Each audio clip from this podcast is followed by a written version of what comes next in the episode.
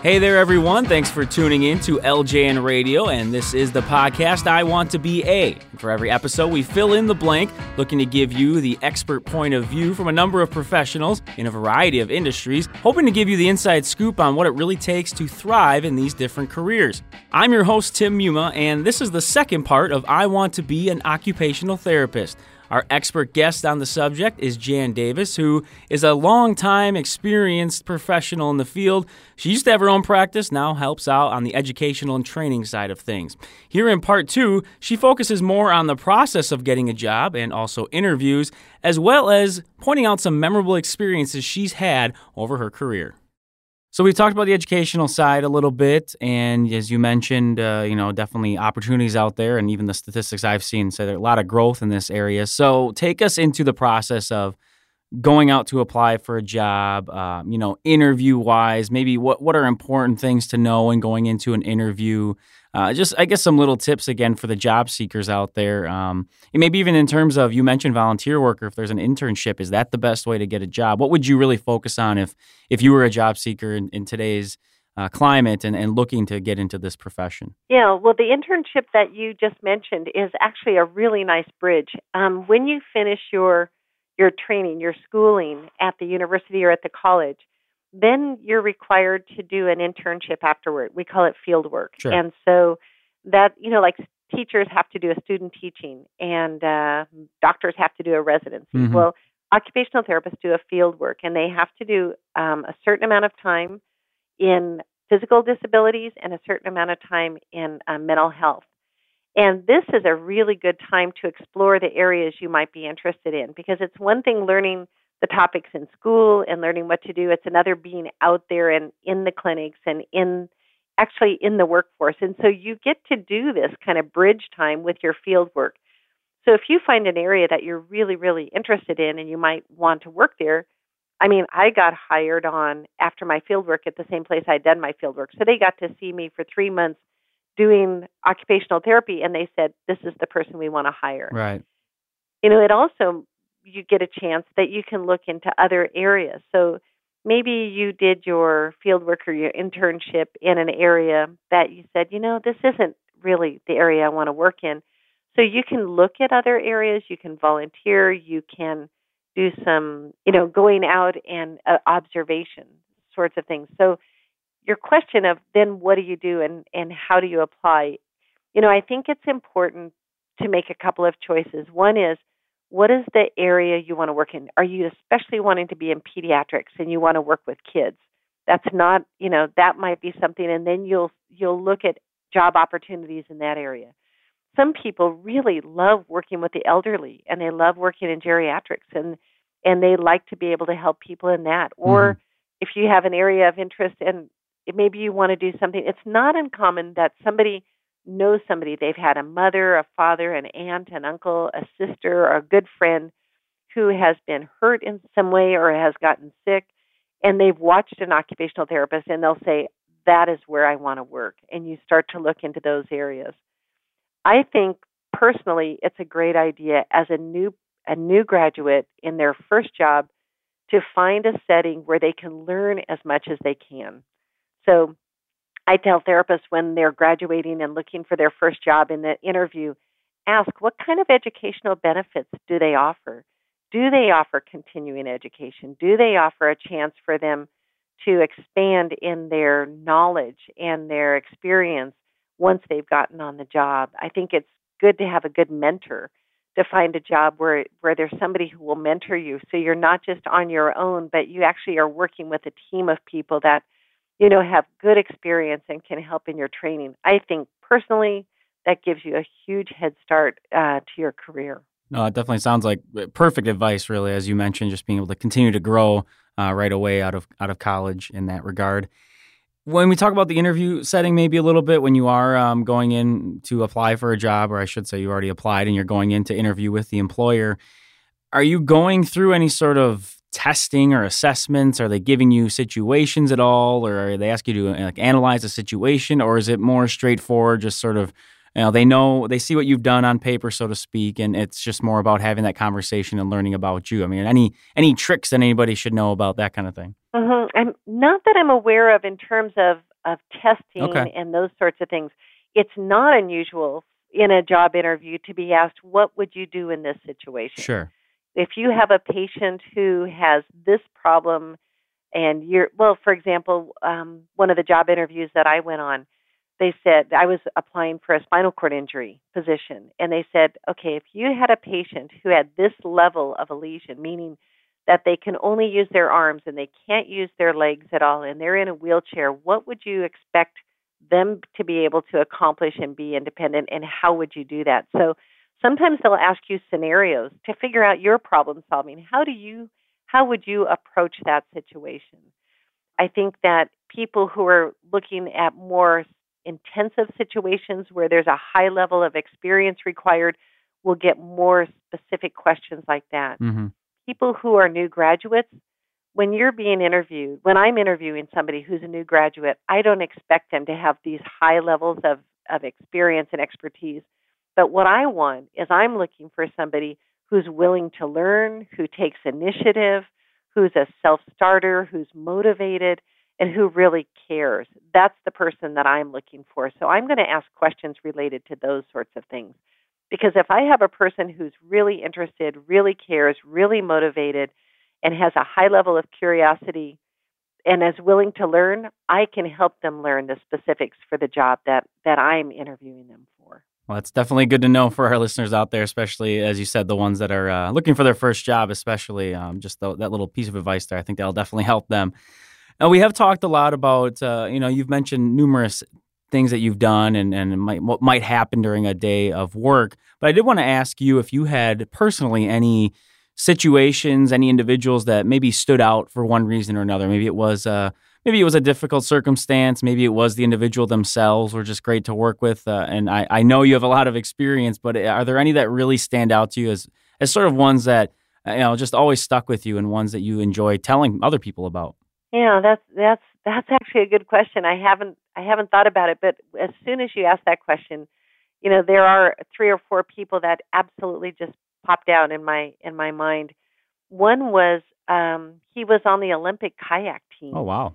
And he had a ski accident and and suffered a brain injury as a result of it.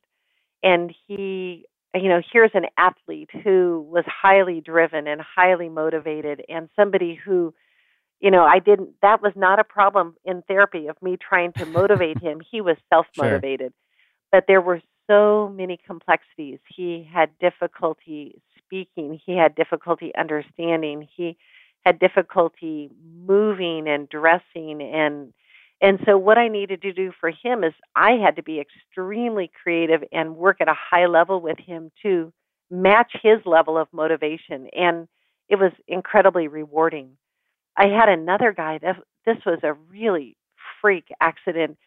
He was a chef at at a Marriott. He was at a very high level restaurant chef and every day on his way to work, he would go swimming for an activity to get some exercise and he dove into a lake and hit a submerged tree mm. stump that he couldn't see. And when he hit it with his head, it blew out one of the vertebrae in his oh. neck and he was literally paralyzed and hanging in the water face down and he would have drowned but a fisherman saw him wow. and saved him and held him he actually climbed out over it he couldn't swim this fisherman he climbed out over a tree branch and just as my patient was starting to go under the water he grabbed the head of his hand his hair and held him in the water while the paramedics came and what happened was by holding him in the water with his head above mm-hmm he held him in perfect traction. So there was, it ended up being very, very little damage to his spinal cord. And one of the things that we did working together was he had to be able to go back to work again and to be able to create these elaborate displays in the Marriott with. So we did all kinds of cooking activities that were high level cooking activities. Right. And it, it was sometimes, I guess what I'm trying to say is sometimes I learn from my patients as much as I'm teaching them. So I enjoyed that. So the people that stand out for me are the people that I learned from as well as I was helping them, they were helping me. Those are just awesome stories. I mean, that's that's. I mean, that's really to me. It sounds like the essence of uh, you know this type of position and and the rewarding aspects that you've mentioned. Uh, can you explain exactly like what that feeling is like when you're able to help somebody to that point? I know, as you said, you you you're getting something back with a lot of these patients as well. But I guess is there any way to to put some sort of description to what you feel when you're helping someone to that effect and you get them back to that point of of everyday activities and they thank you and is there any way to compare that to, anything else you felt or experienced? Well, you know, it it it absolutely is. It's almost hard to describe, but there is a feeling that when you when you've succeeded and you've worked and worked and worked on something to help them be able to do that again, no matter what it is, whether it's getting out of bed or getting dressed or or being able to go back to work again or helping that child, you know, the children be able to to get back with their friends again and to be able to do things that they weren't able to do before. And you just watch their face light up.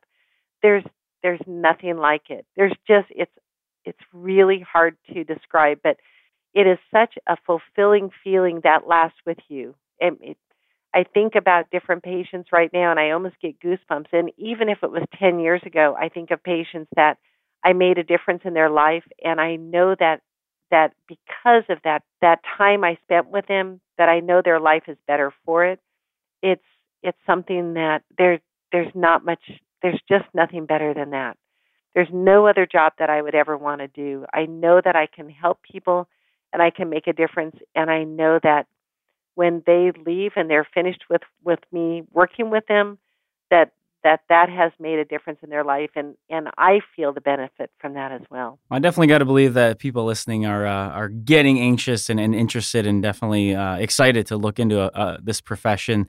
With that, we are getting a little low on time, so I did want to give you the opportunity sort of put a cap on everything and maybe give our job seekers one last piece of advice or some sort of takeaway as we always like to call it on our shows that could help them looking to get in, into this industry or or maybe just a small piece of advice from your experience that can help them along and and really get them going full force into uh, into hopefully becoming an occupational therapist. Mm-hmm. You know, I I think the best thing to do is start to see the different ways that occupational therapy helps people and going to the aota.org website is a great way to do that. In fact, there's there there's a wealth of information on there. There are st- stories um, from therapists. There are stories from students on why they chose this profession.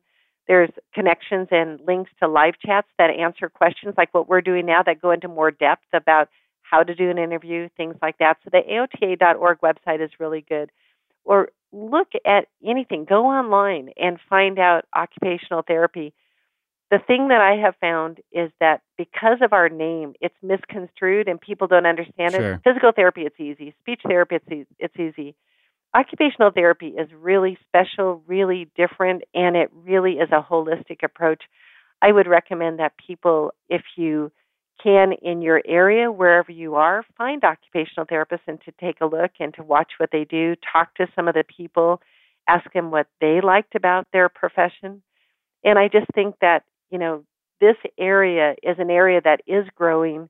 It's continuing to grow. It's it's an area that you can find jobs, you can make a difference in people's lives.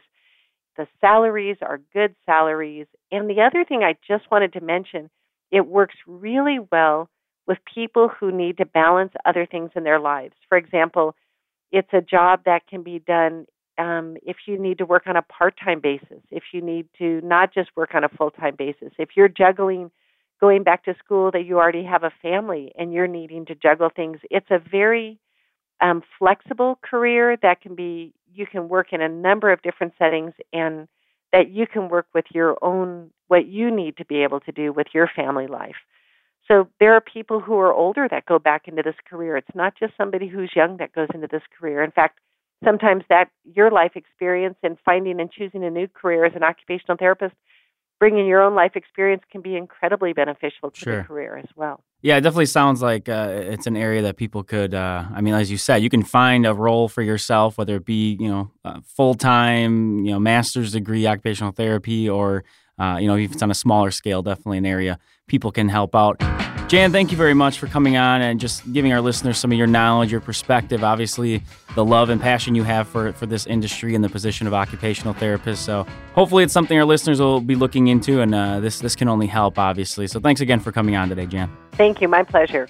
Of course, that is our expert guest, Jan Davis, who is a very experienced professional in the world of occupational therapy, both in practice and educating and training future OTs as well. That will wrap things up for us here on I Want to Be A, which is a part of LJN Radio. If you have any comments or questions, just email us at ljnradio at localjobnetwork.com.